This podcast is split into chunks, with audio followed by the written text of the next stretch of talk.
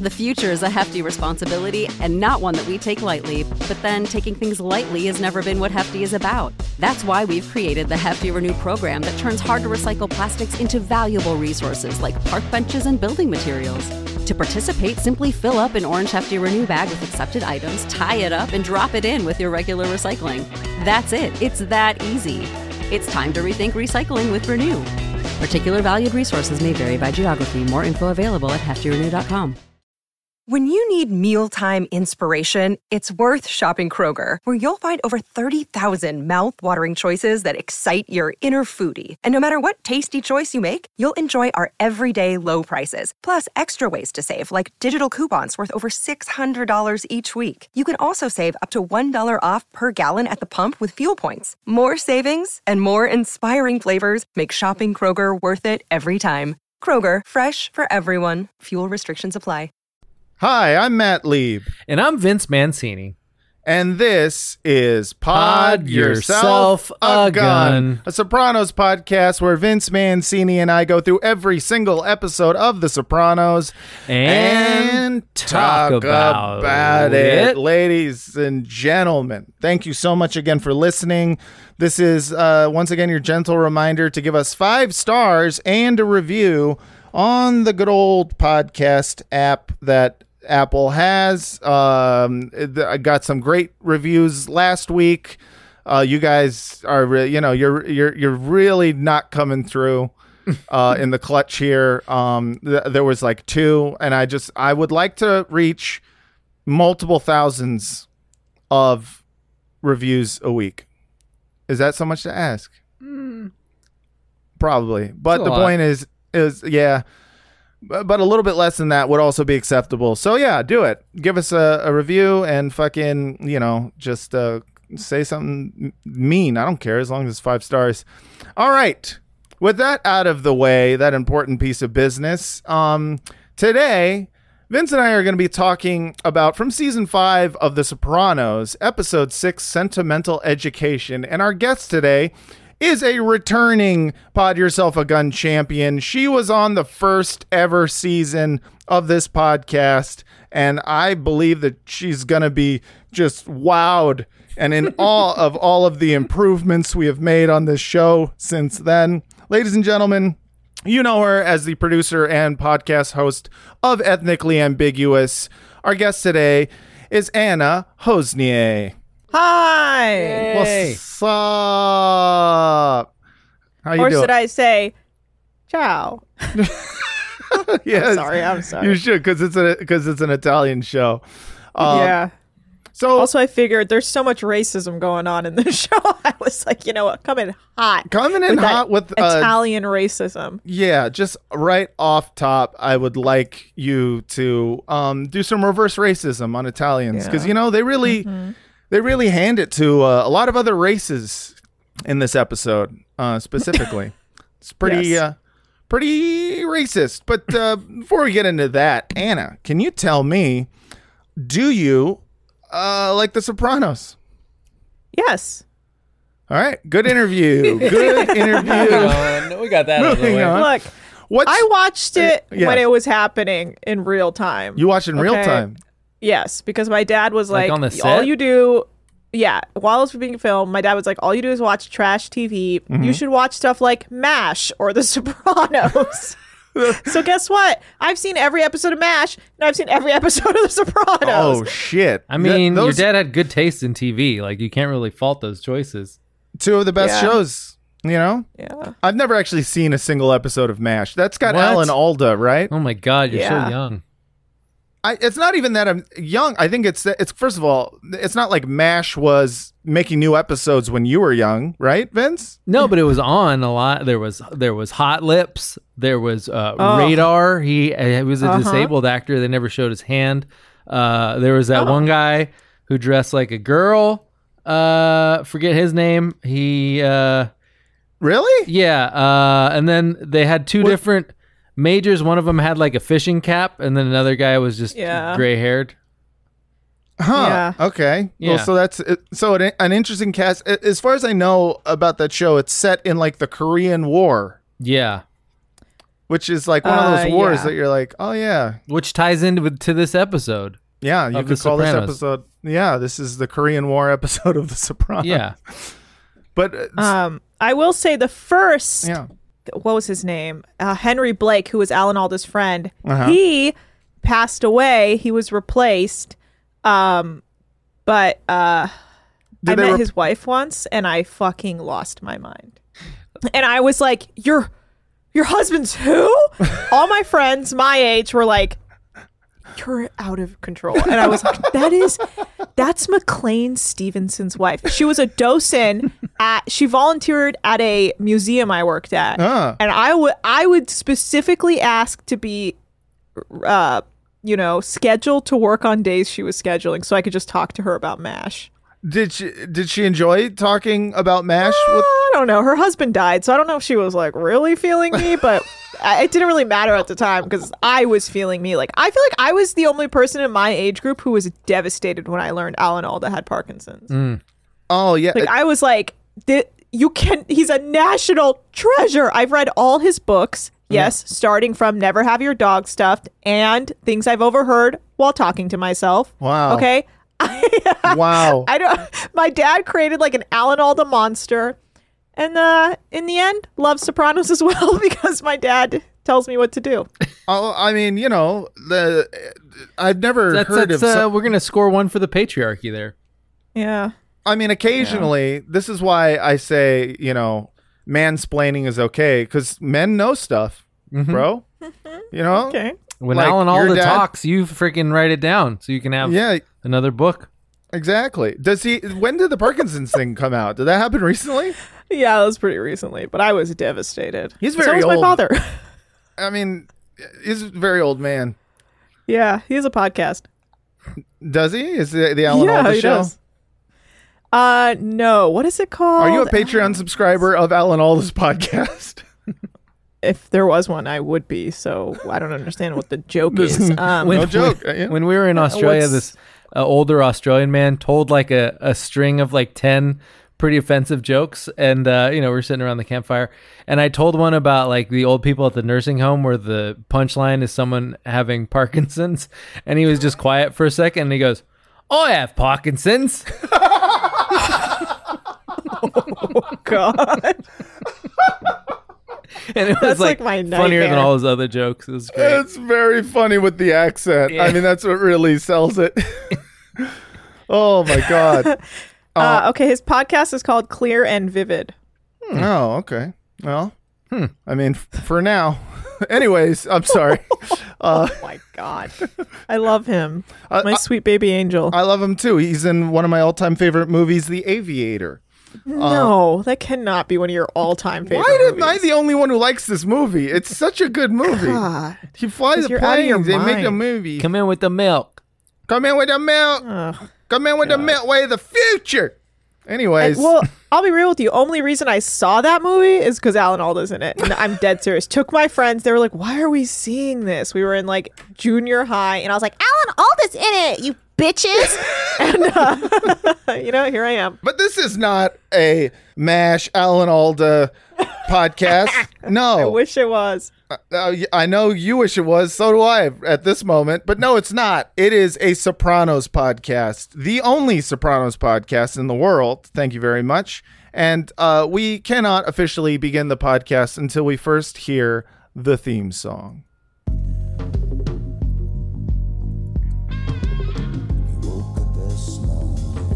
Pod.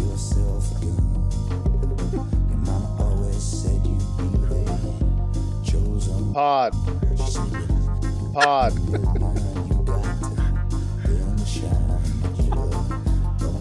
Podcast.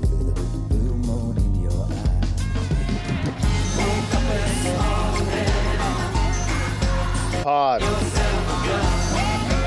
Pod. Pod. Podcast. Alrighty, Roo, ladies and gentlemen. Always kills me. Man. Always kills me. I'm glad. I'm glad because uh, I, you know, it stopped being funny like two seasons ago, and then uh, every Really? once in a while, a guest will laugh, and I'll be like, "Thank you." Because when I watch the show, when they talk, I go pod Mm-hmm. with the actual TV show because of this. It just makes me. It's just the lack of enthusiasm in the voice just fucking gets me every time. I like to I like to undersell when I do the pods. Um, but today we are going to be talking about Sopranos season five, episode six, Sentimental Education. Uh, this episode premiered April 11th, 2004. Vince, can you break us off a little piece of that synopsis? I sure can. Um, Carmela has another furtive romance collapse while Tony B throws away a chance to turn his life around. Oh my God! Spoiler alert! By the in way, the fucking synopsis. First, first of all, another furtive romance. I'm pretty sure this is her first furtive romance. Like, th- no, I think Tony Soprano was. well, I don't think that was exactly furtive, was it? I, I, my issue is I don't know what furtive means. yeah, I'm either. it means That's- like sneaky, like you're uh, sneaking around. You're fur- okay, so- furtive. oh, All right, so the first furtive romance was like you know when uh, you when it's uh when you're gonna take a bath and you light all those furtive candles. Furio. it was Furio. F- Maybe furtive. yeah, maybe that's what they mean. But see, Furtivio. Furio and Carmela, they never even kissed. Like that doesn't count as romance. No, yeah, but to they me- were having an emotional affair. Yeah, They were but having to an me those emotional things affair. aren't important. It's whether uh whether what, what bases P they and get the G. to. Yeah, Yeah. You got to know a base. If it doesn't fit in baseball lingo, then cheating never occurred. Then it yeah, it doesn't count. Ooh. them's them's the rules. Uh, which is why you know, Vince, if your wife ever uh, fell in love, uh, had an emotional affair with a strong uh, Italian immigrant, you'd be like, hey. As long as P doesn't go in VG and there's yeah, no, no, that base to sounds assign, that sounds great. Someone else is uh you know doing some of the uh, communicative hev- legwork. communicative heavy lifting around here. It sounds like a I can't load off my shoulders. I can't imagine. I would love that. You see your wife, you're like, is she talking to Furio? what the fuck? what are you doing Huh. talking to Furio? Um, Furio. He's Furio. I call him I like Furio. saying all the names like so ob- obnoxiously Italian. Furio. Furio. Um, Furio. But uh, b- before we, we get into into that, um, you know, uh, what was happening, Vince, at the time that this episode came out? That's right, Matt. I mean, of course, we cannot evaluate any art uh, without knowing the cultural context in which it was released. And this episode, which was actually directed by Peter Bogdanovich, uh, not sure if you knew that, uh, written by Matthew Weiner of Mad Men fame. Of Madman fame, well, of Sopranos fame first, and Sure. then into yeah. Yeah, yeah. Well, he yeah he doubled down into Mad Men fame. Uh, this was uh, this came out April eleventh, two thousand four. Oh, I should probably play the bumper. Oh yeah, you should.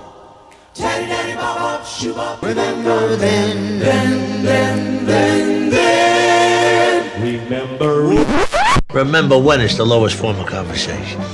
Yeah, you missed your cue on account of I didn't say the name of the segment, Right, and for that you owe me an apology. Um, fair enough. so right, we're taking you all the way back to April eleventh, two thousand four. Uh, some of the things that were happening. Phil Mickelson uh, won his first Masters. Uh, on Phil Mickelson, good old Okay, Phil Mickelson, still going strong. is he still going strong? Yeah, he won a major this year at age fifty-one, oldest ever. That's crazy. Golfers really never like getting old doesn't really matter so much Unless as, you're Tiger like, Woods. Well, but it, So much Tiger's as it Wood- getting addicted to like opiates or something. Yeah, I was gonna say it's not so much age as it was like you know pussy. That was that was his downfall was Pussy. wanting that pussy.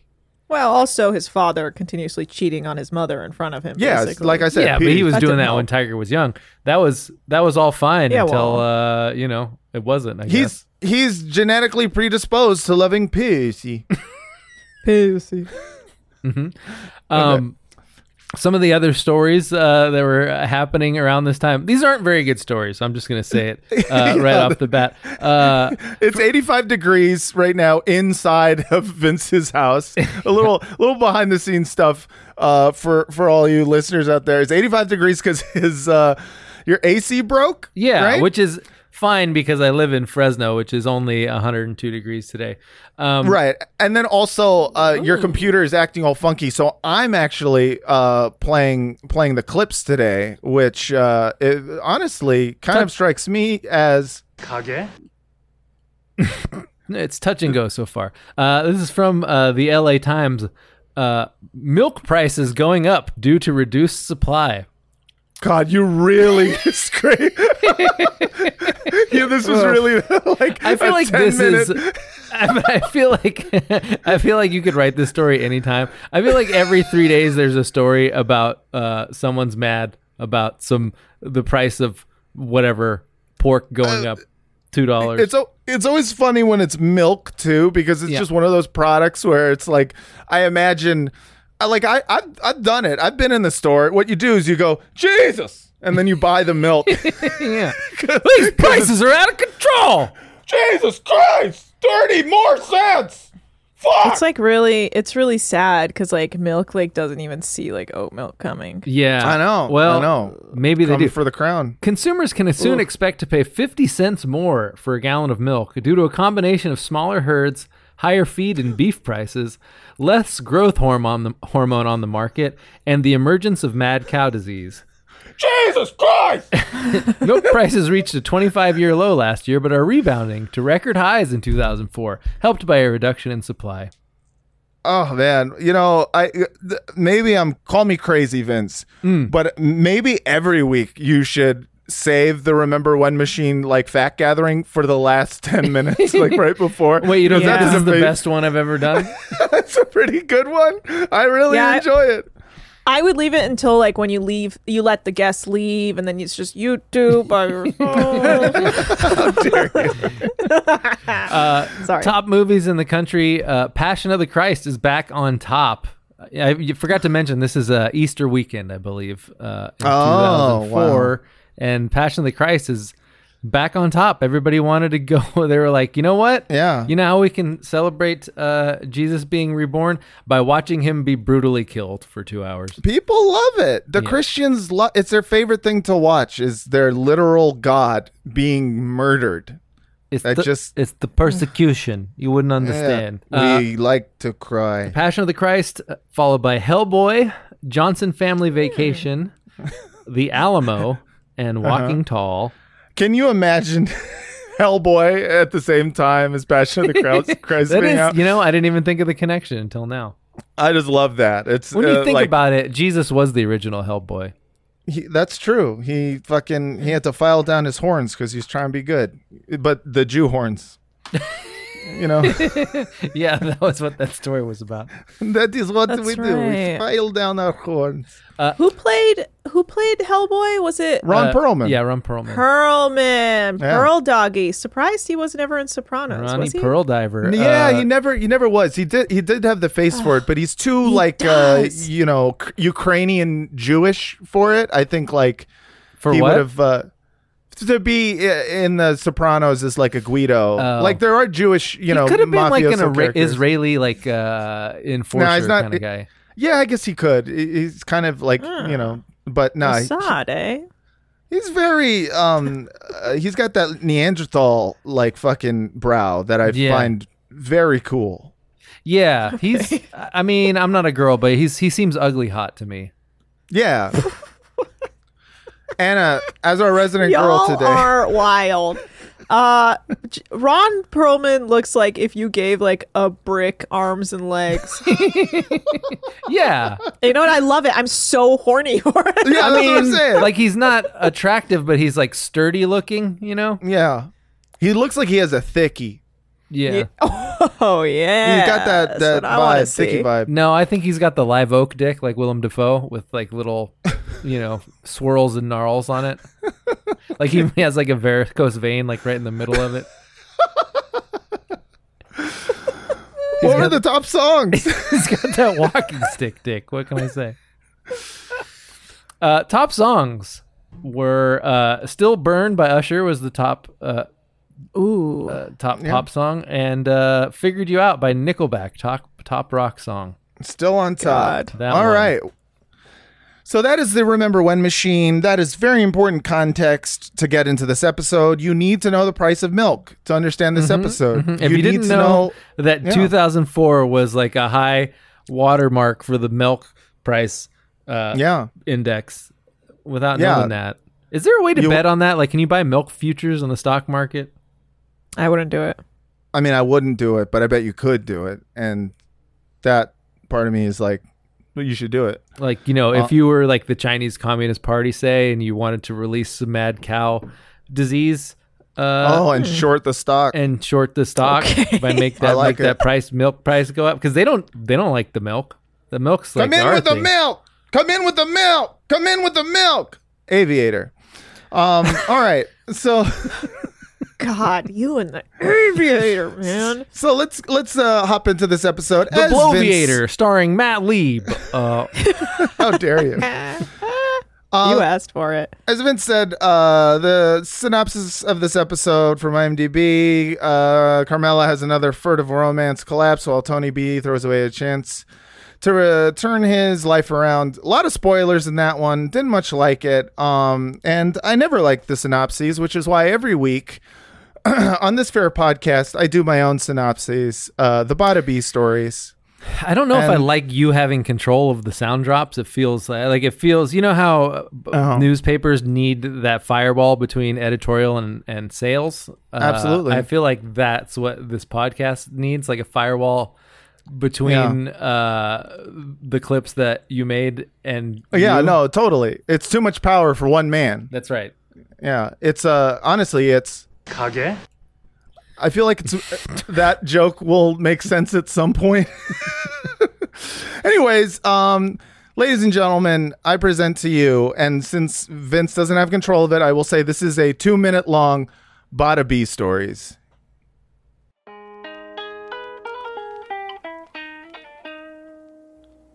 I fought my dad yesterday. He threw my fucking breakfast away. I swear I'll kick his ass one of these days. Was hoping I could move back home with my mom and Sopranos. Episode 6 of season 5. Carmela finally has a sex life. Luckily for her, Tony can't read all the signs. Mr. Wegler isn't gay, and Mr. Wegler fucked your wife. There's Kim accusing Tony B of stealing one of his trucks full of laundry.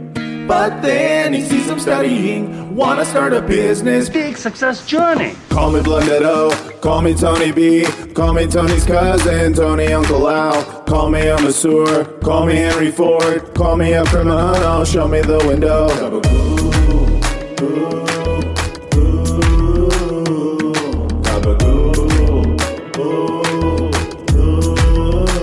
AJ, Carmela, AJ is trying. Just look at the essay he's writing. He's reading the Lord of the Flies, and okay, he might be plagiarizing. Oh, Butterby. Now Wegler will beg her to read Bovary. He's a regular Abelard to her Heloise. Now Fagala Wegler is sleeping with she. But why did she leave? Carmela feeling hella guilty. So Wegler helps AJ get a C. Carmela used her only weapon, her pussy. Call me Carmela, call me Eloise, call me manipulative, Adam Bovary. Call me a sinner, call me divorcee. But don't talk about my pussy, you better watch your back. On yourself oh a gun. Please leave us a review on iTunes. All right, well, Okay, can I just before you continue? Yeah. Who? What? Who produced that? Who who what does what Who now? produced that? And uh, who's singing? That's me and I Okay, produced now. it.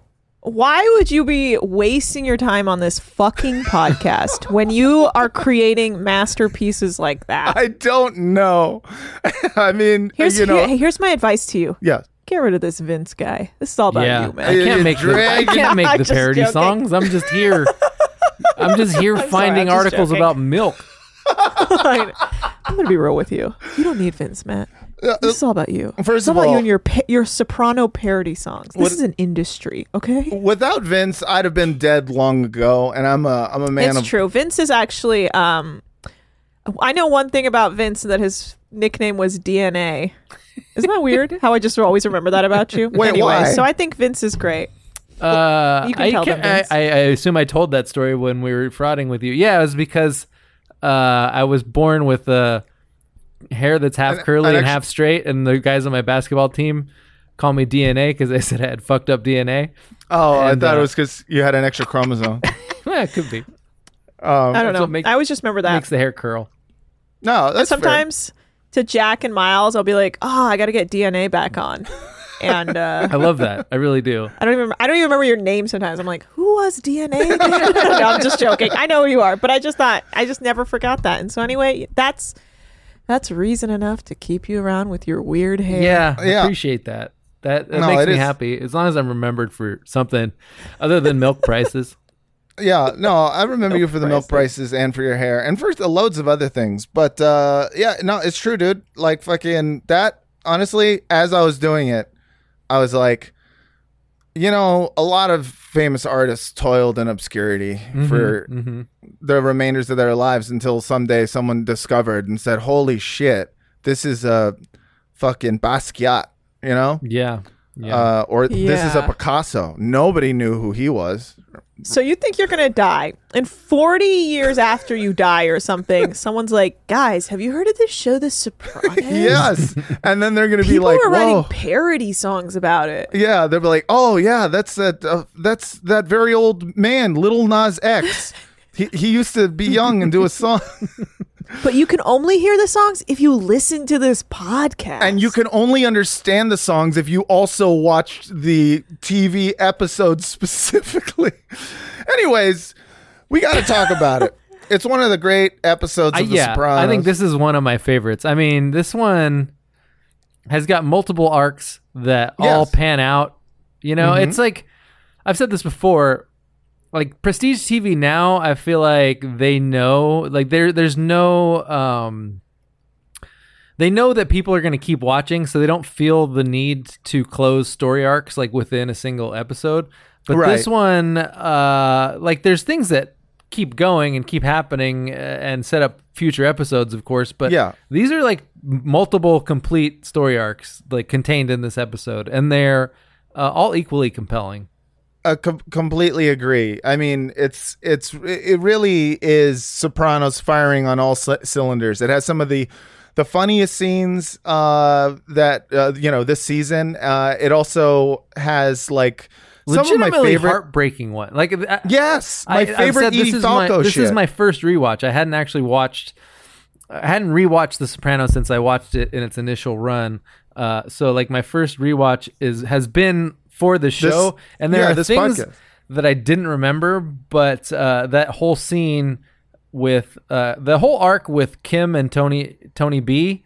I remember that whole thing and just I remember it like kind of crushing me a little bit just because Yeah. like he, you, they set Tony B up as this guy that you uh, like he clearly is nicer and um, he's intelligent he's, and he he's has a, he has a greater emotional intelligence than the other characters, and you kind of want to see him succeed. And then uh, this episode just was like, no, he's a piece Yeah. of shit too.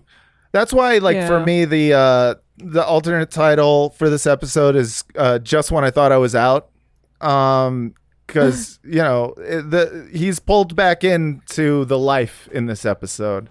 Um, uh, unfortunately for for him, um, you know, through like a complete like Deus Ex Machina like coincidence thing. Like it's Yeah. I mean, I think they would tell most writers that you don't want to write like some. You don't want the plot to hinge on some like crazy coincidence or something like that.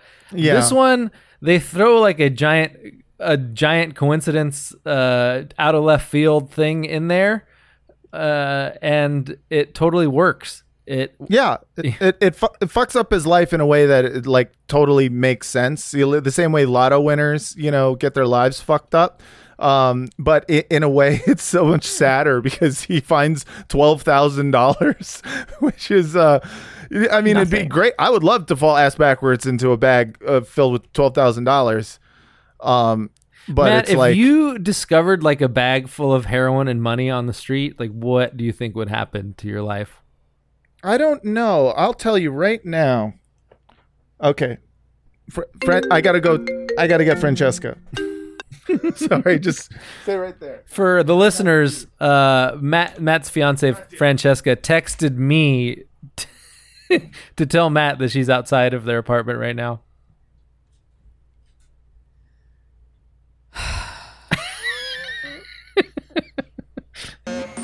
Podcast.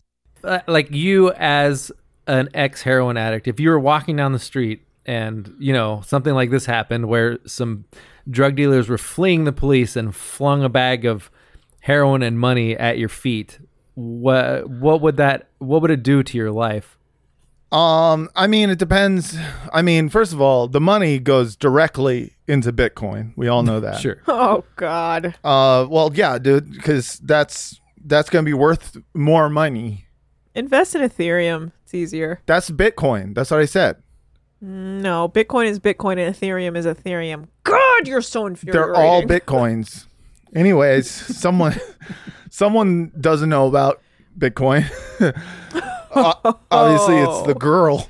Um, uh, no, I would. Uh, yeah, I mean, I've I've often had the fantasy of like uh, stumbling into like a giant car wreck on the side of a mountain that is a flipped over Walgreens truck, and it's just like it's just packing like thousands of Dilaudid pills in big like you know those like uh protein size you know uh, uh, Yeah. like a whey jar Yeah. right uh and just like a bunch A of whey jar. That's so relatable. A whey jar. You know Sorry, what? Go ahead.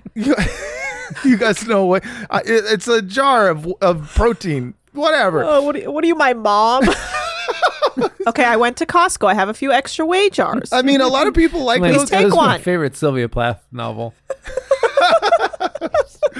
fuck all y'all. Um, no, like I, I've had that fantasy, and it's what what's interesting is that in this particular case, um, he throws out the drugs when he when Tony B finds it. He throws them out immediately, and is like, "Oh, are you happy?" Uh, and he still fucks up his life because it's the money is the drug. If you understand Gambling. art, Ah, yeah, because money is a drug if you think about it. Anyways, but let's uh, you know, let's not get ahead of ourselves. We start off this episode with uh, Tony B, um, you know, working his day job, uh, trying to be you know a square citizen. Um, of like you know loading up laundry, cleaning laundry. It's some sort of laundry service, and uh, it gets stolen. It gets jacked right in front of him. He chases after it and he scrapes his knee. And uh, this episode you know- really uh, relies on New Jersey being just like a crime-ridden hellscape. There's kids uh, just like stealing vans to go joyriding. People are throwing drugs on the street. Joyriding Early is 2000s, okay? It's just how it was in Jersey. I know, This- seriously. this, this is kind of like uh, in this economy, with milk prices the way they are, Yeah, I feel like this is this episode is like what Republicans think like Portland or uh, San Francisco is like. this is this is literally how JD Vance describes every city that's ever existed in the United Yeah. States. It's always just like, oh, uh, you know, I, I'm about to go to the to New York City. How many guns should I bring from all the all for all the criminals? yeah, and it's like, bro, that- wasn't your whole shtick like growing up in Appalachia and writing a book about how all your relatives were like sh- shooting each other and and on heroin? oh they were all criminals. yeah, Yeah, but there were white criminals. It's different, bro. You know, that's the thing. Um, it's safe crime. It's it's victimless crime, Mm-hmm. except for all the victims. when Mima Um, lights Peepaw on fire, that is uh, that's Yeah. that's just mischief. That's good good old family mischief. That's good old fashioned fun. You don't understand that, and you don't understand us. Mm, Squeedly deedly deedly dee. Anyways, um, so uh, yeah, so he ski- he skins his knee, and then uh, we get to meet uh, Mr. Kim for the first time on this show, uh, and he is the uh, we met him before, haven't we? We, we just haven't. He hasn't had much uh, dialogue. Yeah, no, he hasn't said much. He's definitely been on the other side of a phone in a previous episode. Mm-hmm. Um, and uh, but I don't know if we. No, I don't think we have. I don't think we've actually met Mr. Kim, uh, at least to any big extent. Or if we have, it was just incredibly briefly. Um, but yeah, we we meet him for the first time, and uh, he is kind of mad at uh, you know at Tony B. And I have a clip. So, Bandino, why you fuck me like this? fuck you talking about? I no forget you professional criminal. I didn't take your truck. I lost my study guide, my fucking flashcards. Sick of this fucking prejudice against ex-cons. I never hire you if I don't need Tony Soprano for union. Not for him. I show you the fucking window. I show you the window is you know it's a pretty It's pretty good. pretty cool line. Yeah, I mean, because it's like he's not going to be like, "Hey, look outside the window. You see that? Right. That's a guy. That's a guy with an AR-15." And it's like, no, he means like he's going to throw you out the window. Mhm. I think. He's And I- threatening Wow. threatening defenestration. Yeah, exactly. This is like so perfectly sad. I just think it's I for, for one I forgot Buscemi was in Sopranos, so it was good to see him. Yeah. But then like this whole character arc, like as soon as I saw him, I was like, no. Yeah. And I mean it was like, it's this episode. Yeah. And then like they're just so like one, it's like you got the stereotypical Asian boss Yeah. who's like eh, you know, Tiger and like yeah. he's he has prejudice towards ex-cons. All of a sudden, this ex-con who's about to say some racist shit to him is offended by his. Pre- it's just like Yeah. such a shit show of like just evil people. Yeah. God, this show is wild. It's It's, a wild wild- what well, they it got takes away the with. character. It takes like the two characters who like you most want the best for, and it shows Mm-hmm. you why they can't have good things.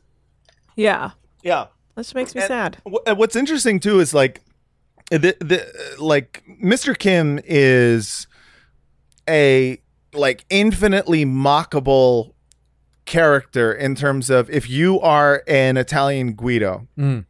and you're talking to Mr. Kim, you want to do racism to him, him immediately. You know, No, what the hell? no, you know, it's like uh, like throughout this whole episode, uh, like everyone is doing these like anti-Asian like jokes, basically. Like there, there's Yeah. some dog eating jokes that happen. Oh, everyone makes a joke about eating pets. Yeah, I mean, I think that was so great the way they played that because, Yeah. like, when uh, you know, when Tony first comes in and he makes the joke, you you could kind of read that as oh, like the the creators of the show think maybe think that's funny, but then Right. when Christopher comes in and makes the same shitty joke, Exact it's very same it's very clear that the point is uh, that they both uh, are making the same shitty jokes. Yeah, yeah. It's like, oh, there's a pet groomer out there in case someone gets hungry, and they literally Yeah. both do the same goddamn joke.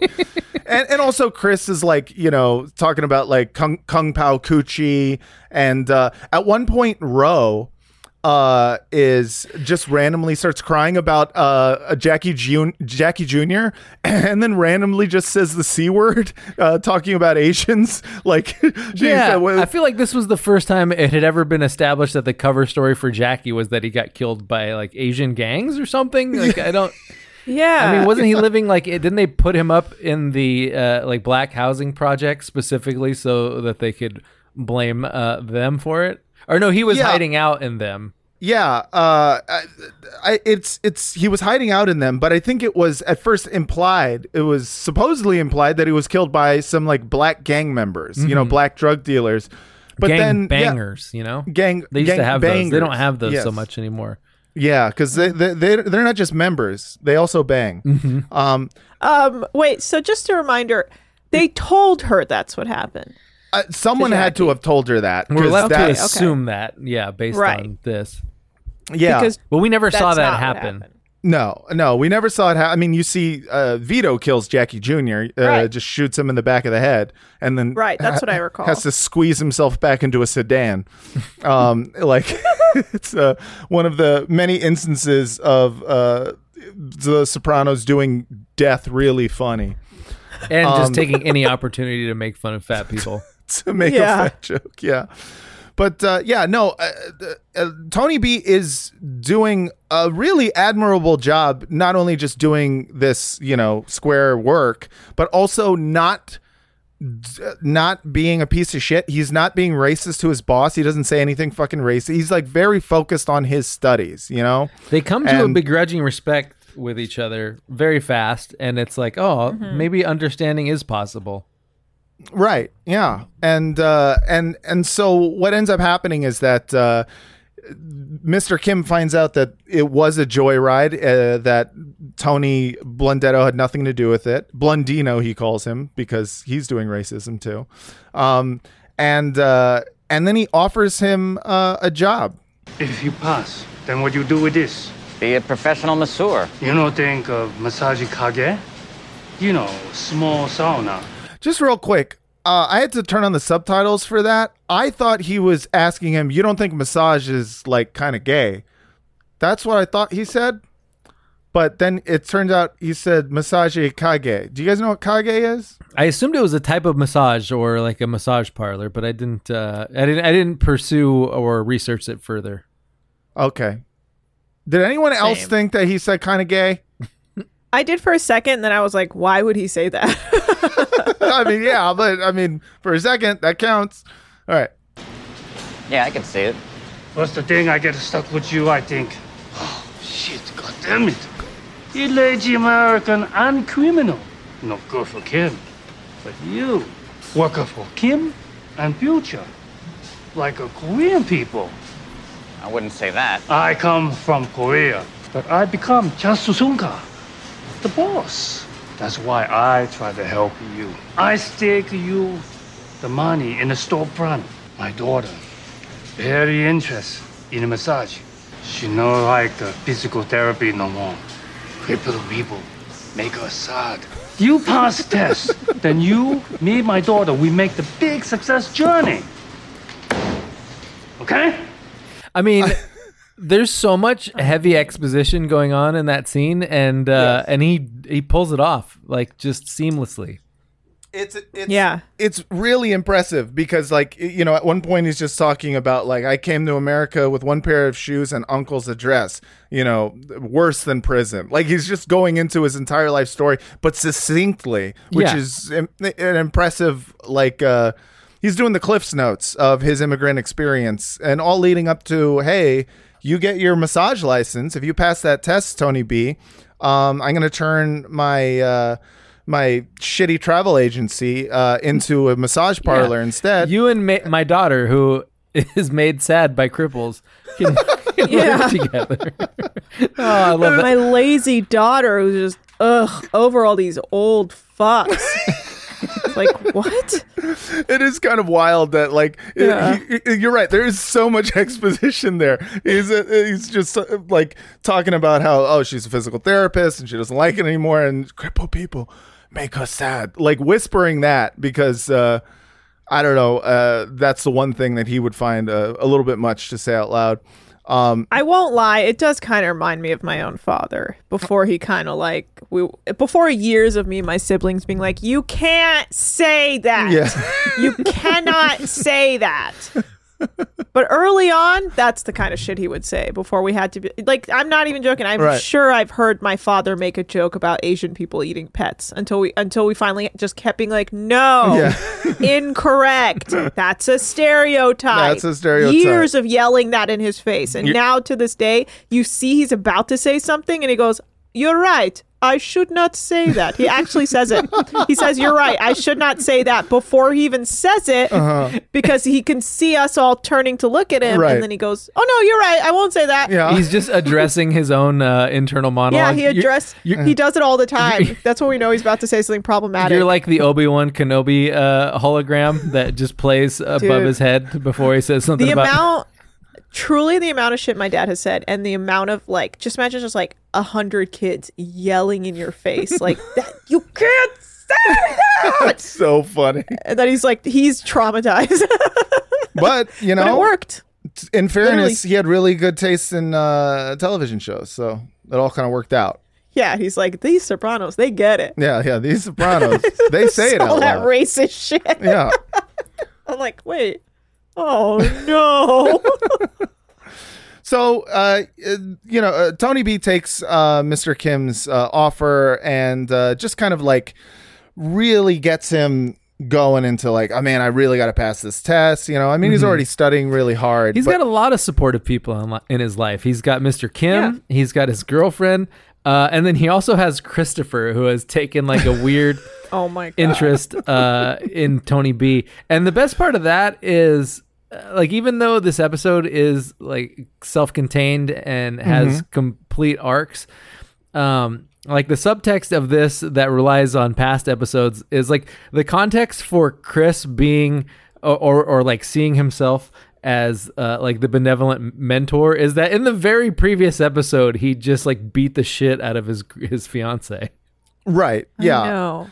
Yeah. I mean, uh, that's Beat the me shit out of his fiance and uh like got drunk and shot up Tony's car and, and almost, almost got, whacked. executed. Yeah. Yeah. It- it- But now he's all enlightened. It's really funny the way he talks, and you're like, "You mother, you sat on a dog." and and, and You yeah, you sat on a dog. You sat a dog to death. And, Yeah. you know, like it's one thing to sit on a dog; it's another thing to have that be its end. I But- I have to wonder, Matt, like being in Yeah. recovery, like how many times do you meet someone who has like just Oh my dis- just discovered like introspection at the age of like 37 and Yes, uh, suddenly yes. thinks that they're Buddha? Yes, that, Mm-hmm. it, it, it happens a lot, and I will say that the the way that he is constantly sharing his recovery knowledge with people really tracks with a very specific type of uh, person in recovery. It's the type of person who um, relapses a lot, but the, when, as soon as they they have a put together a few days, a little bit of clean time, uh, they immediately start in on like saying all of the platitudes that they can possibly think of. Just like, drop, like yeah, yeah. Faith, uh, fear knocked at the door. Faith answered. There was no one There was there. no one like I had to rewind it to be like, what the hell did he just say? That was the funniest. I was like, "Who? What? Who are you talking to?" yeah, who are you talking to is the question. Like, Yeah. who, who are you? Who's this for? It's great Uh, because Yeah. it's like he is doing the director's commentary for his own life. Is kind of like the Yeah. way it comes off, and it's great. Uh, and and yeah, I mean, I, there are people who like think that if you just memorize enough of the the sayings that we have in recovery, that that alone will be the thing that keeps you, uh, you know, from from relapsing. And it absolutely isn't. And uh, you know, obviously, Chris is a prime example of that. But yeah, at this moment, he is clearly sober. He is clearly rededicated himself to his recovery and he's showing that by saying things to uh, Tony B like keep your eye on the tiger which what like I'm not even sure that is a recovery saying um or he also says, you know, in recovery, we find out that people's expectations of them are, are often because of their their own insecurities or something. It was it was just like one of those things where it's like, I don't think we re- specifically say that in recovery. I think that's just something someone said in a meeting. I mean, this whole episode, like to uh, draw it back to like a single theme, it's all about people uh, not seeing each other, like people seeing what they want to see, people seeing like versions Sure, of themselves, sure. uh, and or or like whatever, like f- they're they're seeing other people in ways that flatter them, uh, Mm-hmm, and like every single character in this episode is doing that, and uh, That's true. yeah. It's he- again, it's the he is kind of doing director's commentary. He's also, you know, he's doing a little bit of like uh he's doing a little theme exposition in terms of uh, you know, uh the, the dialogue that they they wrote for him. But uh yeah, um everyone is helping out Tony B. Like uh, it, you know, fucking Tony is supportive even though he's mad. He's supportive of his journey to be a licensed masseuse. he's gonna be his carp guy. Yeah, he's gonna be he's his koi guy. Mm-hmm. He's gonna he's he's gonna give him a, a, a, a he's gonna hook him up with a koi connect. Um, and uh, yeah, Question: and then Vito. Are koi expensive? Oh yeah. I assume Well, depends Okay. what kind of koi. But yeah, they The can big be ones. expensive. I think that's the whole thing, right? They grow really slow and so like the big ones are valuable. Oh. is it true that if oh. you put a goldfish in a big enough thing, it'll become one of those big goldfish? Yes. Is that tr- Yeah. okay? Yeah, they just keep growing. Wait, really? I don't know. I don't I That don't means think if you put a goldfish in the ocean, it would be as big as a city. Okay, so moving on. no comment. When you need mealtime inspiration, it's worth shopping Kroger, where you'll find over 30,000 mouthwatering choices that excite your inner foodie. And no matter what tasty choice you make, you'll enjoy our everyday low prices, plus extra ways to save, like digital coupons worth over $600 each week. You can also save up to $1 off per gallon at the pump with fuel points. More savings and more inspiring flavors make shopping Kroger worth it every time. Kroger, fresh for everyone. Fuel restrictions apply. Save big on brunch for mom, all in the Kroger app. Get 16 ounce packs of flavorful Angus 90% lean ground sirloin for $4.99 each with a digital coupon. Then buy two get two free on 12 packs of delicious Coca Cola, Pepsi, or 7UP, all with your card. Shop these deals at your local Kroger today or tap the screen now to download the Kroger app to save big today. Kroger, fresh for everyone. Prices and product availability subject to change. Restrictions apply. See site for details. Moving on, uh, Vito is actually helping him in one of my favorite fucking scenes in uh, this episode where um, where Vito is doing the flashcards and Paulie and Chris are just surrounding him, just being like the perfect versions of each of their characters. Even I notice. Fuck, fine. What is it? Biceps. Fuck, I knew that. My mind's all over the place. Fear knocked at the door.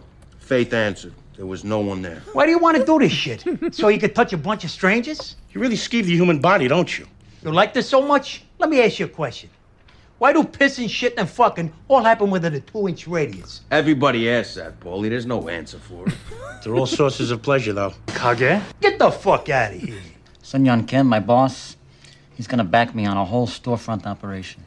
You're looking for money. Why not come to me? I mean, they're all playing up their their exact characters in the most perfect way. Everybody asks this. Who asks that? I've never asked Yeah. that. Vito is like, I do is like right. how disgusted Paulie is with the human body. Yeah, he really is. I mean, he's he's definitely like, um, oh look, it, it's Vince. If you show the dog in the middle of the podcast, I'm gonna comment on it. You can't do that. Got a little pee pee for me. Got a little pee pee for me. All right, so baby. uh yeah anyways yeah he's disgusted by the human body um and he's disgusted by the idea of him of like tony b wanting to just touch people um Wait, sorry. What's the radius thing? I don't understand. well he's saying uh that pissing shitting and fucking all happen within a two inch radius Right. Right. because it's like you Well, have pi- sex with the va- and- you have sex with the vagina, uh, and then they pee uh, from the butt, which is right there, yeah women pee from the butt everyone knows that and it's all yeah, it's all right next to each other. I pee from my butt. But um question. Um but then you can also have sex with the butt. Yeah, you can that's true Yeah, they're I don't know all the- sources of know why I pleasure, though, this as Vito says, foreshadowing. Vito's right about that. They are they are all sources of pleasure. I mean, like even if you're, you know, like not talking about specifically doing butt play, like shitting is pleasurable. Who doesn't like sure. to take a shit? Yeah, that's true. Um Ugh. anyways, so everyone's helping him out and he does. He passes. Tony B passes uh his uh, ma- massage licensing exam. Um uh, very unceremoniously. The woman Yeah, I love how realistic that was. doesn't even look at him. Yeah. Yeah, I feel like that was is a very uh like libertarians would really hate this episode. All of the licensing, they'd be like, "Oh, Yeah. couldn't he just Yeah. open the massage store? You don't need a license for that." uh, he wants to do it right. He wants to get, you know, he's he's tired of living that libertarian mafia lifestyle. He gets his license, and I think it's um, funny that in the end he wanted to be a masseuse of all things. Yeah, it is. It is a wild choice. It was like one of those perfect choices, I think, in terms of writing the character because it is so outside of the purview of uh, the world of the mafia. Um, Yeah. Uh, Vince, feel free to take your shirt off. I can tell you're sweating ball- your balls off out there. It's very hot. Yeah, Vince, take your shirt Do off. it. do it. Um, I'm sorry. At I least didn't- you guys aren't skeeved Oh, out by the human body. I'm not skeeved out by your body. You've, you've got a great body. I mean, this is just going to be wild. I just couldn't handle it. You freak! How dare you have a chest? I mean, it's just such a good chest. I got titties. Uh, I got to work out. I heard he pees from his nipples. Um, so uh, he passes his massage licensing exam, and uh, you know he's he's getting you know prepared to open up this massage parlor with uh, Mr. Kim, and just when everything seems to be going well, uh, you know Tony's got a koi guy for him. Uh, there's a really hot. Uh, Kim's daughter's really hot, so that's cool. Um, Ugh, but she's so lazy, and she's very lazy, and she hates old crippled she's people. just she she doesn't like being sad from cripples uh everything's going well and then he and his wife the tony b's wife or baby mama uh are walking And uh, drug dealer throws a bunch of money and drugs, uh, a bag of money out. And uh, Thoughts, real quick. Now, would you, if you were on the run from the police, would you be driving that erratically? I mean, I think th- it makes sense because the reason he's driving erratically is that he wants to get far away enough from where he throws the drugs so they can't pin him on it. And so that way, even if they pull him over, what do they get him from for speeding, but they don't get him for possession. It- Sure, but he looks like he's like he's like Cruella de Vil. You know when she's Yeah. like Yeah. in a cartoon, Yeah, like. Ah! and I was like, you don't need to be shaking the steering wheel It, that hard. it does drive. look like he is on the road to doing dog murder. He's dri- yeah, it's like he's dri- relax, dude. He's driving like a dog murderer, but uh, you know he's he's trying to get rid of the drugs, and uh, and Tony B's love- girlfriend, uh, who we find out that he's met through some sort of app. Uh, which yeah is- th- through through a website through the internet. yeah. She says he's you're doubly blessed, which I thought was a good would have been been a good episode title. Yeah, yeah, yeah. He's doubly blessed. He's doubly cursed. Um, yeah. At first, she thinks it's a fetus, which hilarious. Again, it's like perfect, God. perfect sign of the time because she's also like she is gives me real like evangelical Christian vibes Mhm. uh, without me actually knowing that or them actually explaining that in any way. I get the feeling that she's like an evangelical Christian, and just through kind of like propaganda alone in the church, she's convinced that like you know because of abortion, people are out there just throwing fetuses like on the ground. You know, uh, you know, there's like I feel like dumpster babies were a meme back in the day for for Christians. Right. Yeah. you know what I mean. So no, it's not. It's not a fetus. It's a bag of money. And then uh, then we watch Tony B um, transform rapidly into a, a kind of a degenerate. He starts gambling. he he like you know uh, he buys a suit. Um, it, it He, gets- he immediately has like a gold suit, like the worst. You're like, what? the worst part of it i- i- is that like maybe it's just the worst part for me but like because he's still one foot in one foot out like he's still trying to be square um Yeah. but he also wants to look nice because of that he doesn't even get a stolen suit that he totally could have gotten a discount on from like you know like parisi's people or like Mhm. one of the people like has you know cheap suits uh and uh but no he buys it like off the rack and gets it custom made and you just know like oh he's spending extra money he doesn't even have to because he hasn't it's 12k. It's not that much. yeah that's the other thing like 12k is such a meager amount it's like it's just so sad to throw your whole life away for 12k um uh, but yeah, uh, you know, he, he he starts gambling. He gets the suit. He's gets some new shoes, um, and every day after you know spending all night gambling, he wakes up and he goes back to work doing laundry. And he just you see the resentment starting to grow, um, which is uh, which is a resentment that I think everyone has, but not everyone else has the option to make way more money doing something way cooler. Yeah. um, so uh, eventually.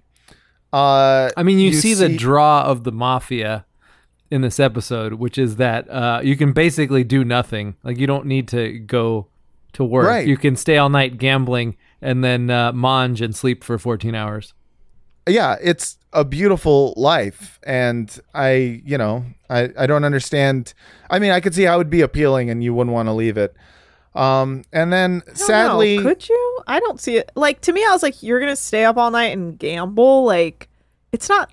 Yeah, well, not for him. fun. Yeah, also like the staying up all night thing. Um, I mean, I'm younger than they are, and I cannot imagine like staying up all night and then uh, like pulling an all nighter and then going to work the next day. There's no way. but you know, these guys don't really have, you know, they're not thinking about the next day. You know, they're thinking about, uh, you know, the next, uh, the next envelope. That's what matters to these guys. So, so to wrap up Tony B's storyline, um, Tony B gets sucked back in. He loses all the money except for four hundred dollars. yeah, it's like I'm not an idiot. I kept four hundred dollars of the twelve grand. Yeah, which uh, you know, that's uh significantly less than 12 grand. And uh he's mid like painting, you know, the fucking the the massage parlor and Kim shows up uh and just tries to, you know, do some idle conversation with him and Tony B well, he gets pulled back in. Hey, Henry Paul. Big entrepreneur. I like cover. My friend uh, Park, come by. Fix the toilet. It's not fixed. He's got to come back with a fucking part. Oh, Park, he good plumber. Right over here. Where's the call well? West Caldwell. West Caldwell. West Caldwell. So, partner, we open in three days, huh? Fucking stroll in. I'm over here busting my fucking ass. You fucking crazy! Oh, you fucking laundry all fucking day. I like that in the middle of that he neglected to imagine that Mr. Kim might know martial arts. Yeah. Yeah. well, that's also like another weird racist Yeah. stereotype. Yeah, they're It's like- and you know what? He actually knows how to fight back with. Yeah. I don't, I don't even know. It was just like, oh, he did like a block. He did like he did like a block and then like a punch in the stomach. It was pretty good. Yeah. No, Yeah. yeah. yeah. I mean, you know, everybody was kung fu fighting. And uh yeah. and Exactly. and I, I like in that scene it's like you know, oh shit, he's gone. As soon as he starts going, What's call wow, what call wow, you know, like making fun of his accent, that's when you really are like, ah shit. He resisted for so I mean, like every single scene with Mr. Kim you, you know, this guy is like having to. He's really. He's just Anna's dad. He's just has to be like, Yeah. I'm not gonna say this. I'm not gonna say this. I'm not gonna say this. And then as soon, as soon as he says Wes Caldwell, that that's it. And uh, yeah, he beats the shit out of Kim, and then he uh, he goes over to Tony and is like, Hey, what about this airbag scam you got going? And uh, and Tony tells him, he's like, you know, it's tough doing business with people who aren't your family. And uh and all i could think is like how much of your business with your family ends in bloodshed bro? Like the worst that can happen to you when you do business outside of your family uh is you know the business doesn't go well. Someone maybe screws you out of some money you know? You, you end up in court litigation like with you guys it's death people die So- yeah, I mean the whole uh, like the whole thing with their entire social circle is that they they like prey on their social circle, and so like they Mhm. don't see even with Carmela like there's no separation between like people that you get favors from and and uh, and lean on. Mhm. There's no separation between that and like friends and acquaintances. Right, right, right. Yeah. And speaking of Carmela, uh, let's get into her storyline. She finally gets this- to get some, which was very exciting. Oh, Carmela getting some dick is maybe the best I've felt in years. Every time uh, I watch this episode, I'm like so happy. And the beauty, of, yeah, the beauty of this whole storyline is um, that these are these are like the good characters in The Sopranos uh, Mhm. to some extent. Um, so you were like you're sort of rooting for them to get together, and yet like ve- like immediately from the first, like they're both Mhm. such clueless assholes with each other. They're both Yeah. only uh, like seeing what they want in the other person and not the other person's uh wh- what they want and like they're Yeah. th- they're not seeing each other as people at all it's No, no, they're, they're both they're both after something, and and it's not. That's not to say it's bad to necessarily have expectations of someone or want something from someone in in some fashion, because like uh, like uh, Carm wants uh wants to be with somebody outside of Tony, right? Right. I mean, that's what she wants. She wants to feel loved. She wants to feel sexy. She wants to feel wanted. Um, all very like. I think and yet natural. she can't shut up about AJ every time they're together like Jesus Yeah. give this guy a break Yeah, and that's you know, I think that's How dare you? that's the downfall. You know, How dare you, Vince?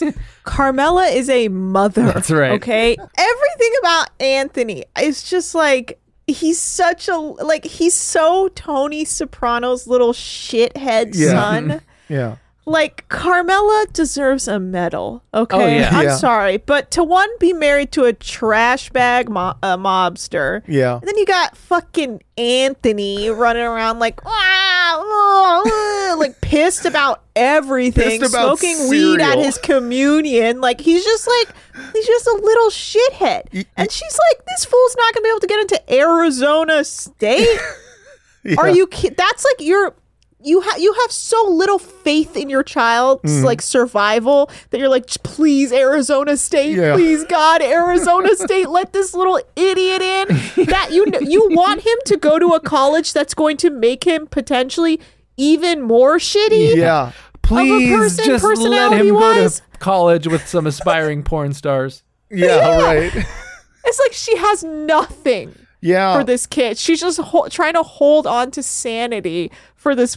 And Anthony is notoriously like the worst like TV son you could have. Yeah. I mean, there's probably worse, but Anthony's a fucking little shithead. He is, but they also have given his character like a like a slight extra layer in this episode. Like he Mm-hmm. he's he's still the the you know penultimate or the ultimate shithead son, like the pinnacle of Yeah. The kid that you don't want to have. But he's also getting like legitimate laugh lines in uh in this episode. Yeah, I mean, yeah. he his his shithead behavior in this episode is so fucking funny. We we open uh, with uh, AJ uh, and Tony, um, like he's literally complaining about not having the correct breakfast foods. Like he's mad Yeah. about it, and he's just bitching about it. And they have this this fantastic scene. I have a I have a clip. I told you, write it down. I'll have to go pick up whatever you want. She doesn't know the difference between fruit roll-ups and Pop-Tarts. I know, everybody's an idiot to you. You know, they got these places called supermarkets where you go and you buy the things that you like. And when am I supposed to do that? Well, as far as I can tell, you spend most of your time on a phone. Dad coming home drunk sounds like you. What the fuck did you say to me? What the fuck me? For what? For what? One of these days, you wait. I'm gonna kick your fucking ass. What's wrong with right now, then? Huh? What's wrong with right now? Come on! Now you got nothing. Throwing out his cereal is maybe the most violent thing Tony's ever done. like on this show. Like it's one thing to like beat up your son and just like throw him against the wall uh for for being, you know, insolent. Uh, But man, dude, he just took his cereal and threw it out the window. Yeah, well, the part where uh, AJ crossed the line is that now his jokes at the expense of his parents are actually landing, and uh, Right. that just makes them hate him so much more. Yeah, yeah. They they hate him on a, a real deep level because you know that's the thing with most families. Like family can really say the thing that fucks you up, uh, Yeah. but you don't want to say that to Tony. Um, so uh, yeah, that leads to like Carm actually uh, having a sit down with uh, with Tony and AJ, and uh, and you know AJ wanting to move back home and uh, it's it's very cute and it's a nice it wraps a nice little bow on that storyline of like AJ living in the soprano bachelor pad um The chickens are coming home to roost now. yeah yeah cuz uh you know now Carm is getting in this kind of like uh furtive relationship yeah I learned a word um Mm-hmm. Yeah, with- and I was talking about you know Carm not giving it a rest. You know, talking about AJ. Meanwhile, Mm-hmm. like Bob, Mister Wagner, cannot give it a fucking rest with the uh with the Flaubert. this fucking dude Like he clear, like he, you know, he's such a fuck boy he comes He's- up with like some good explanations of why he wants to fuck Carmela, but they're not really true. Like he is no trying to like he's running game Yeah, and he's like he's trying to run his soft boy game on Carmela, and it's not really working at all. I mean, I think it works. Like Carm's trying to fuck, but the problem is, is that he's using like the the the level of like game that he's throwing down on her is not necessary. You know, like she doesn't Yeah. have to read fucking Madame Bovary. He's used to trying to fuck at like English uh, teacher conferences, and she's Yes. like, "Yeah, I don't really care about Madame Bovary. This is kind of weird that you Yeah. that you made you tried to make me read a book. I told you I didn't like it, and then as a gift, uh, you bought me like a first edition of Madame Yeah. Bovary, and she's like, you bought me a just- worse Bovary. She's just like, yeah, this would look great in a den. Basically, like this is the grown-up version of AJ buying her The Matrix on DVD. because it's like she like she doesn't have any interest in Madame fucking Bovary, but this guy he keeps going with it. Like he, it's like he has one move, and even when he sees it not working, he can't deviate from it. Yeah, that's absolutely true. it Madame is. It is just. It's AJ buying his mom the Matrix and then immediately opening it up and watching the Matrix. It's like, yeah, it is. Uh, it, it is. It's all for show. It's all for perception, and he doesn't need to work that hard. Like she's like, no, I, I- I'm already into you. Right. Like you don't have. You don't have to send me books. Uh, uh give me book. re- I don't need a syllabus. In He's order like- to fuck you, he's like a you college- have Yeah. leather Yeah. shoulder pads, and le- le- leather elbow pads. This is you're hot. I get it. He's like a college guy who like he's already got the girl back to his room and he keeps playing Dave Matthews Band like on his acoustic guitar and the girl's just like, "Hey, I'm here. I want to fuck now. I don't even care about Dave Matthews. Like, stop." and he's it." like, "Oh, but I also learned all of Crash." uh, um, God, if a guy handed me Madame Bovary, I would be like, "Are you fucking kidding me? yeah. Why would you give me this fucking book?" I mean, because also like of all the books, I mean, like he could have given her something contemporary, but no, he's given her the full Flaubert. I don't, I don't, I don't know anything about Madame Bovary. Uh, it's is it a book about fucking? I mean, it has ovary in the title almost. That's so- what I said. Yeah. I was like, it's got to be. It's like about a madam's ovaries. No, he likes. Getting- He, he clearly has. They've established that he likes books about like yearning and uh, right. God, what is it about? It's about like a bored woman. or Yeah, it's like about a don't know. repressed lady who has like affairs in her mind. I think. Oh, okay. Yeah. So I've never read so it. it is. I don't know 100 percent know. Okay, so it's part of the game then. It's like it's all part of like, uh, you know, do you see a little bit of yourself in here, you horny It's little It's also babe? like I don't know if it's if David Chase is like obsessed with Flaubert, but there was like a whole interlude with the fucking poison Madeleine with uh, Melfi, and now uh, we've got more Flaubert. Oh right. Yeah. Yeah, it's it's uh whatever. It's like, you know, it's intellectuals. It's the intellectual mating dance. It's like, you know, everyone puts up their fucking trapper keepers and makes a bunch of pretty colors and then all the hall monitors try to fuck. Yeah. I- I mean, it's it's kind of like when Aaron Sorkin references like the same five fucking books and everything that he writes. Uh, Yeah. it's that, but not as obnoxious. Yeah. Um so uh Wegler's moves are definitely working on him uh on on her. Uh she, you know, she goes into like talk, you know, the cover stories they're going in to talk about AJ.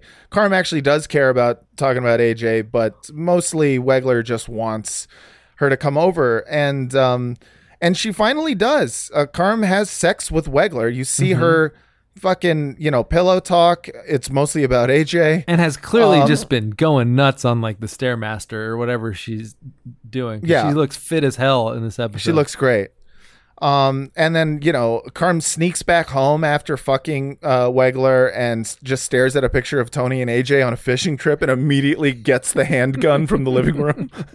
Yeah, could you explain that to me? Like, what was that moment for her? Like, she got scared. She's or, scared like- of Tony. I mean, like she had the whole conversation with Oh. Wegler. She's like, uh, yeah, I should probably warn you that you might get killed for fucking me. And then Wegler kind of just Right. like waves it off, like, Haha, I'm sure like the that wouldn't play too well uh, with the admissions department at Arizona State.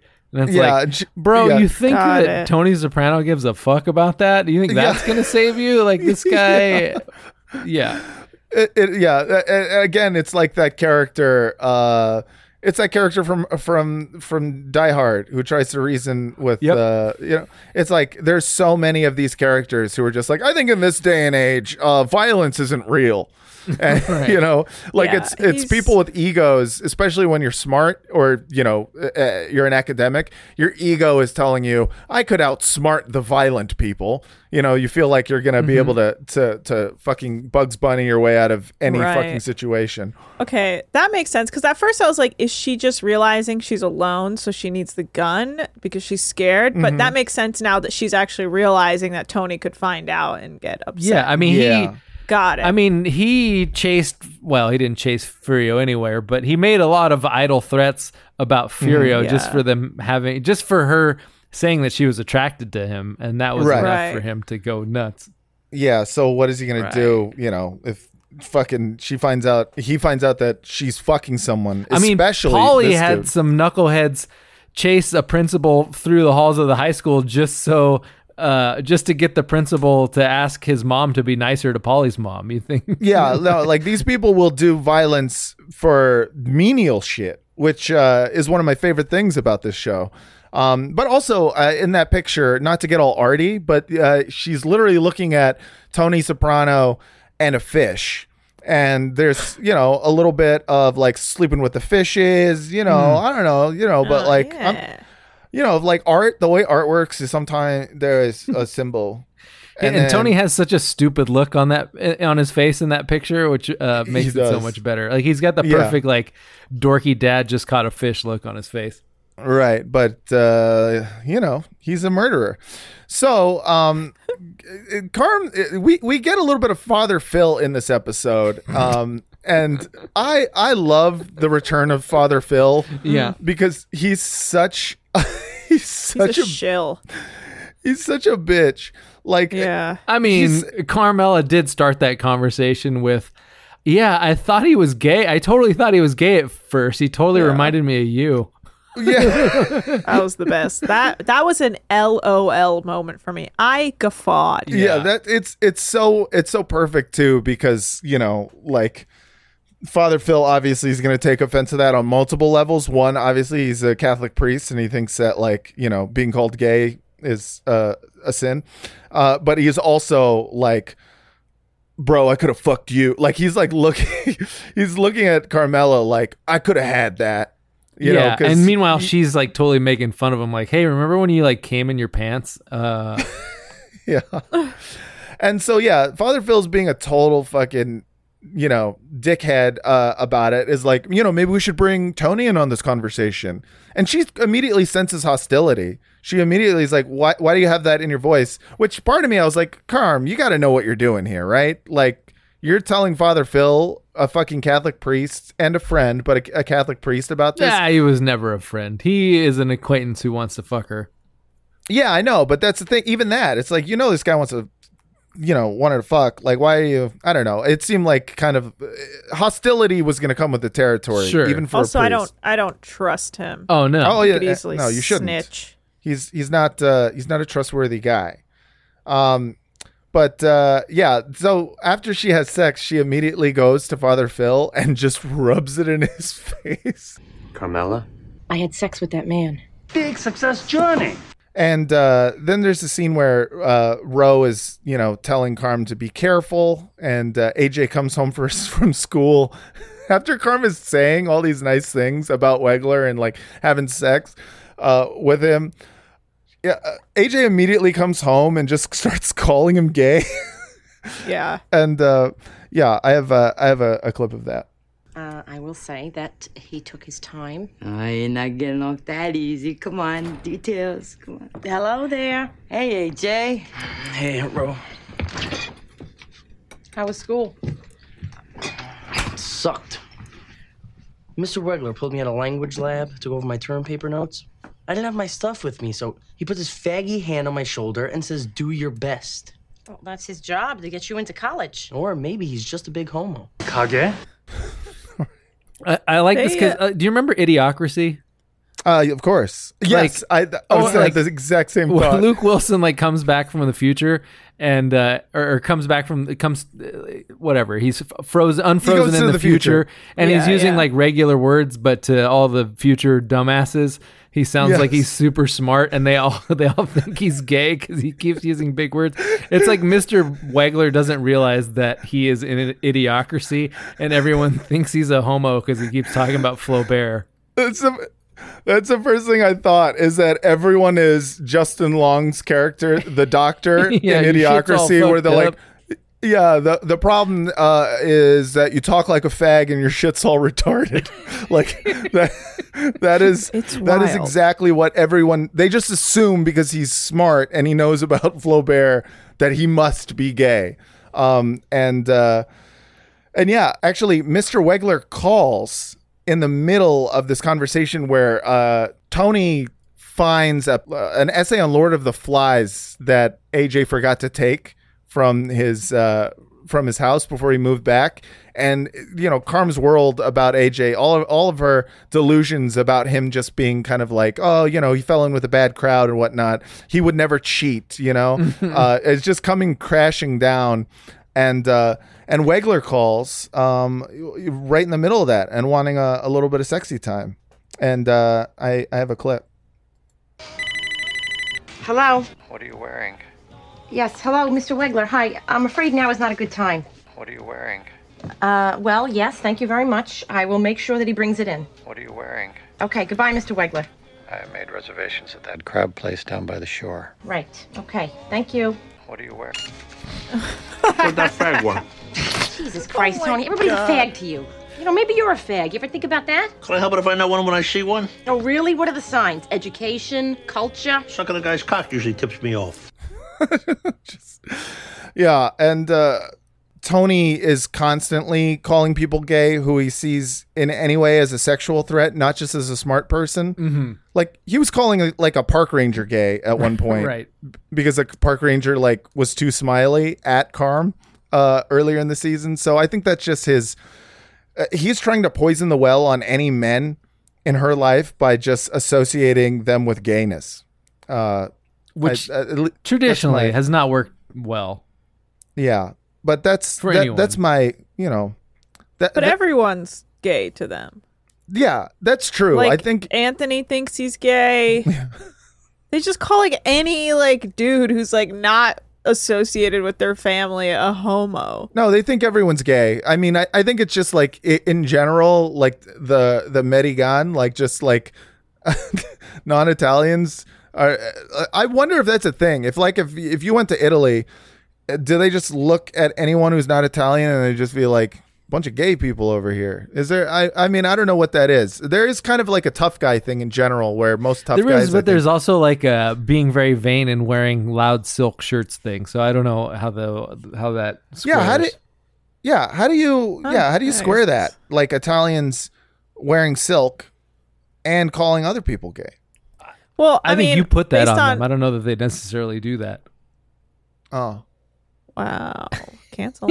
um, I will say that like Iranian men are like very like touchy feely with each other. Yeah. Like it's just culturally like everyone is like they'll like hold hands and like hang out and put their arms around each other and like, you know, kiss each other on the cheeks and stuff. Like they're very like um physically emotive Mhm. uh with their friends and still like a lot of like extreme toxic masculinity Yeah. in a way like Well, the most hetero thing you can So- do is be super homoerotic with your male friends. right and it's also the most scorsese thing you can do in a here it's like you read a book you're gay like okay all right Yeah, fair enough though. That's true. yeah, so the thing it's with- actually but it's not a stereotype it's fact It's a fact.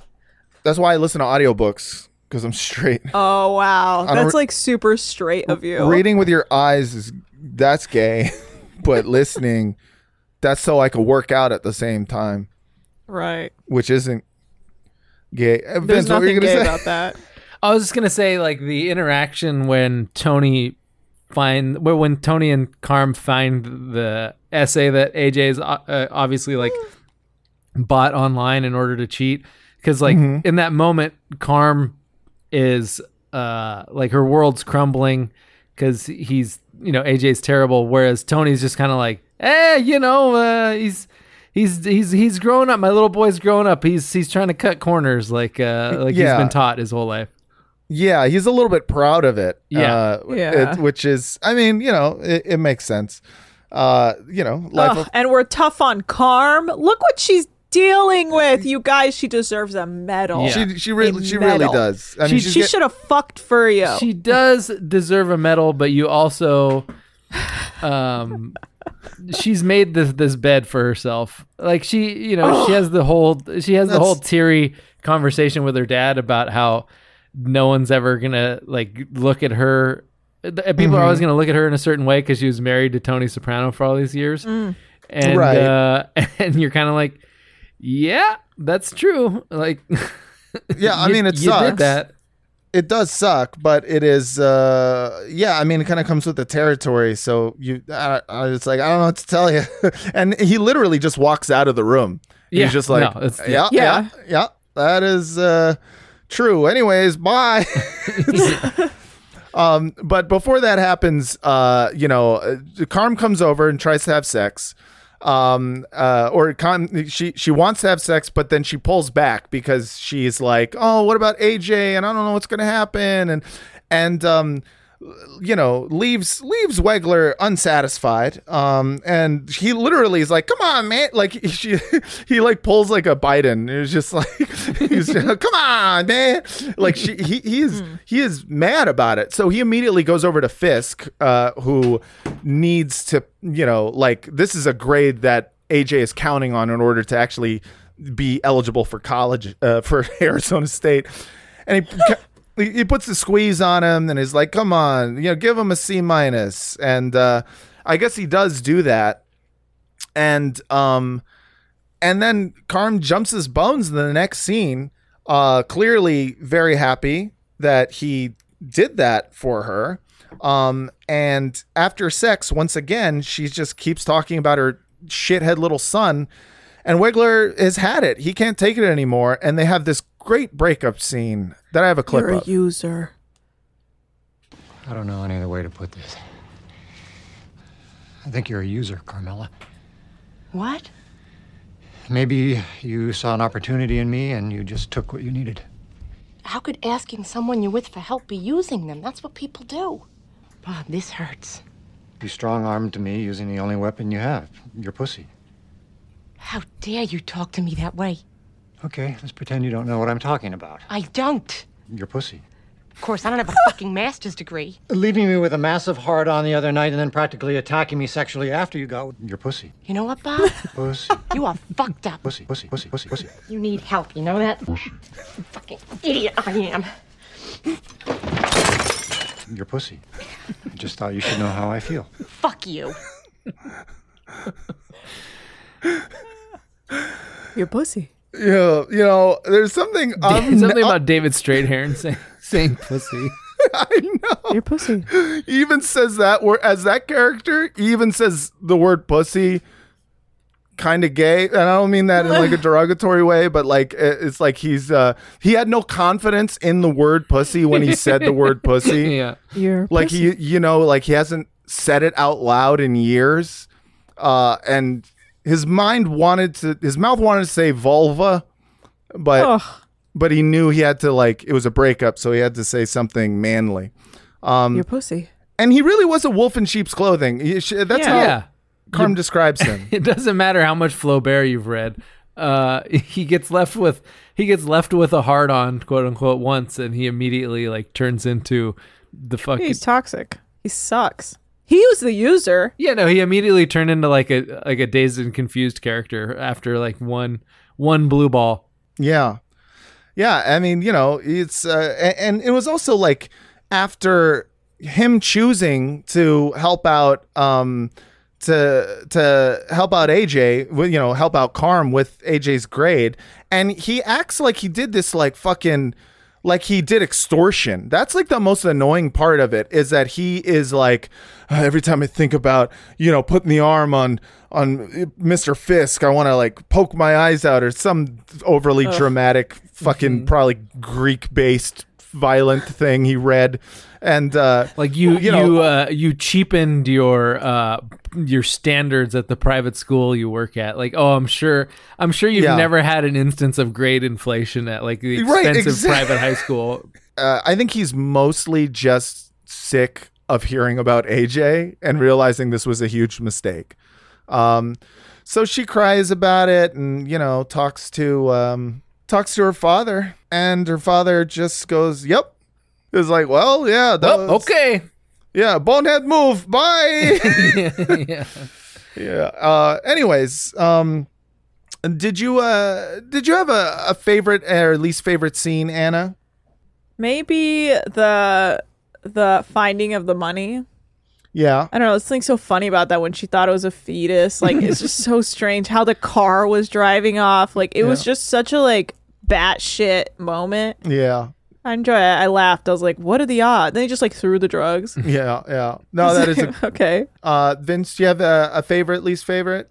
Oh, my least favorite w- is when they're doing like the they're doing the classic like people falling in love montage uh, with Wegler and Carm, and they show Yeah. them feeding each other, which I feel like they do that. Ugh. They do that in every romantic montage in movies where they show the people feeding each other, and it's Yeah. like, f- why does that equal romance? It's a weird And thing. and not only that, but the food on face. I have a very specific Ugh, thing about yeah. food on face. That's not cute. Don't ever put food in my face. Don't ever vice put food on my face. Yeah. Don't ever don't you ever fucking do that.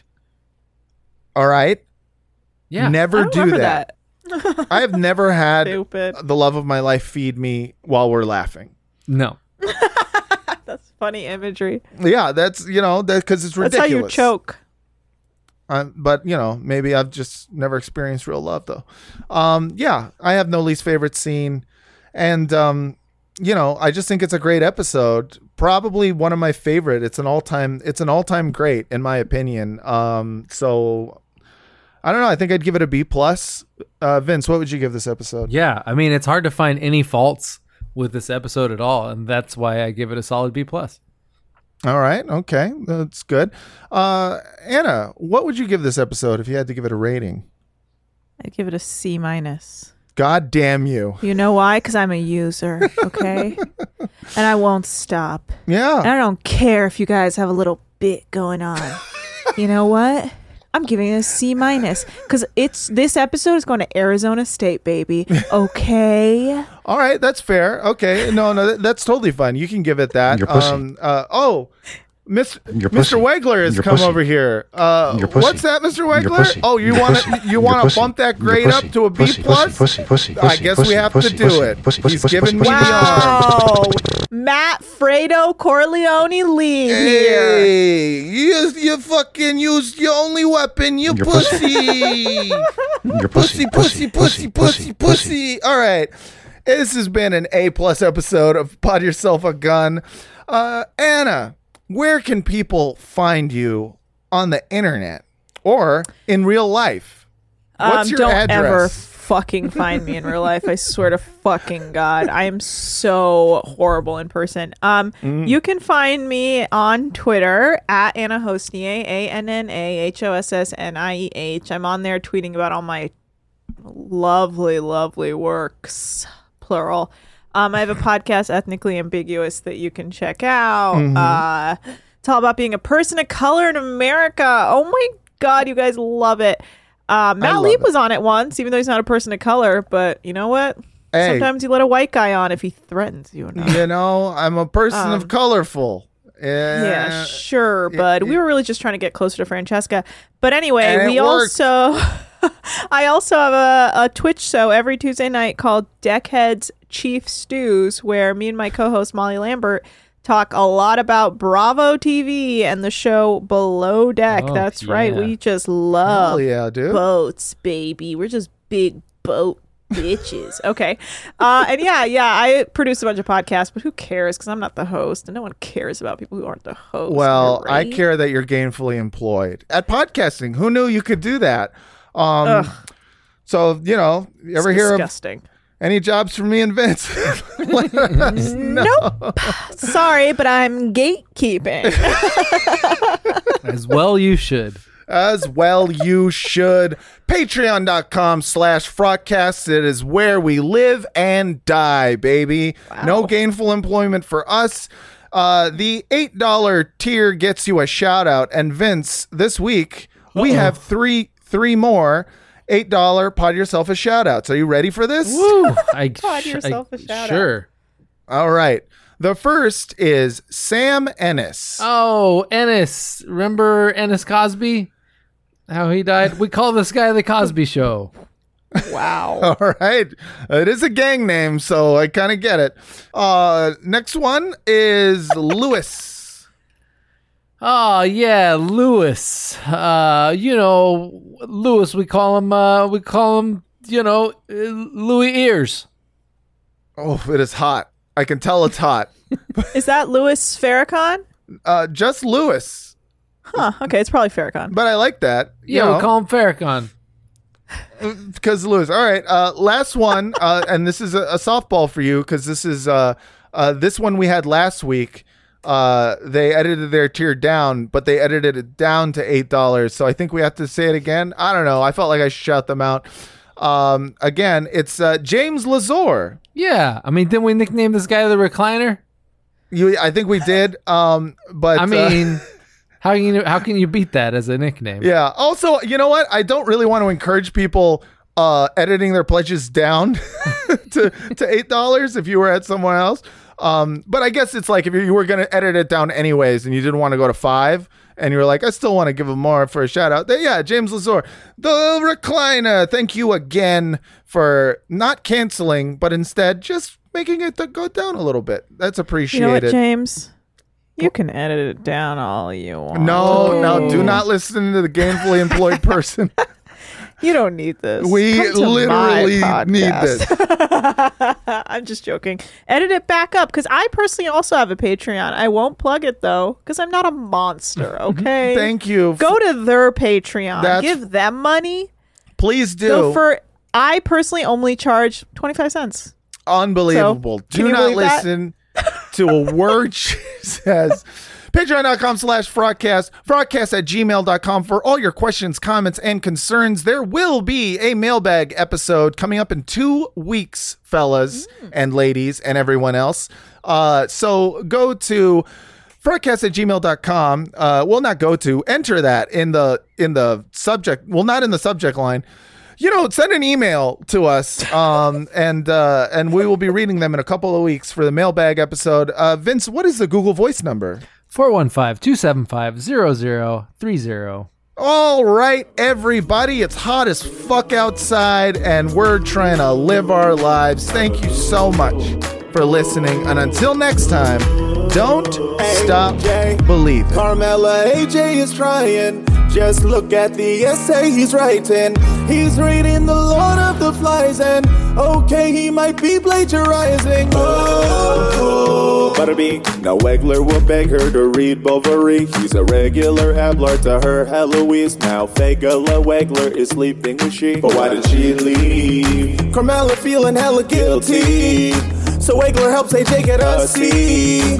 Carmela used her only weapon, her pussy. Call me Carmela, call me Eloise, call me manipulative, Adam Bovary. Call me a sinner, call me divorcee. But don't talk about my pussy, you better watch your back. On yourself oh a gun. Please leave us a review on iTunes. On yourself oh a gun. And give us five stars and tell your friends about the podcast. Please, for the love of God.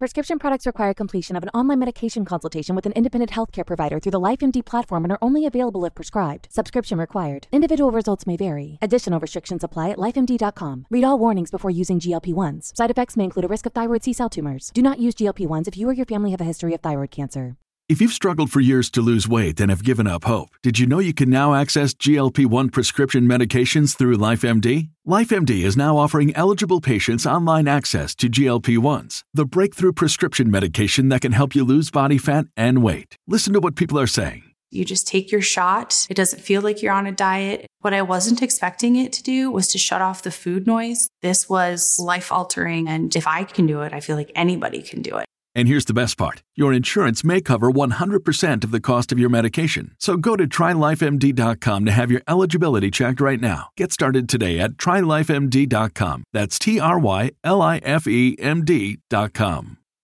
When you need mealtime inspiration, it's worth shopping Kroger, where you'll find over 30,000 mouthwatering choices that excite your inner foodie. And no matter what tasty choice you make, you'll enjoy our everyday low prices, plus extra ways to save, like digital coupons worth over $600 each week. You can also save up to $1 off per gallon at the pump with fuel points. More savings and more inspiring flavors make shopping Kroger worth it every time. Kroger, fresh for everyone. Fuel restrictions apply.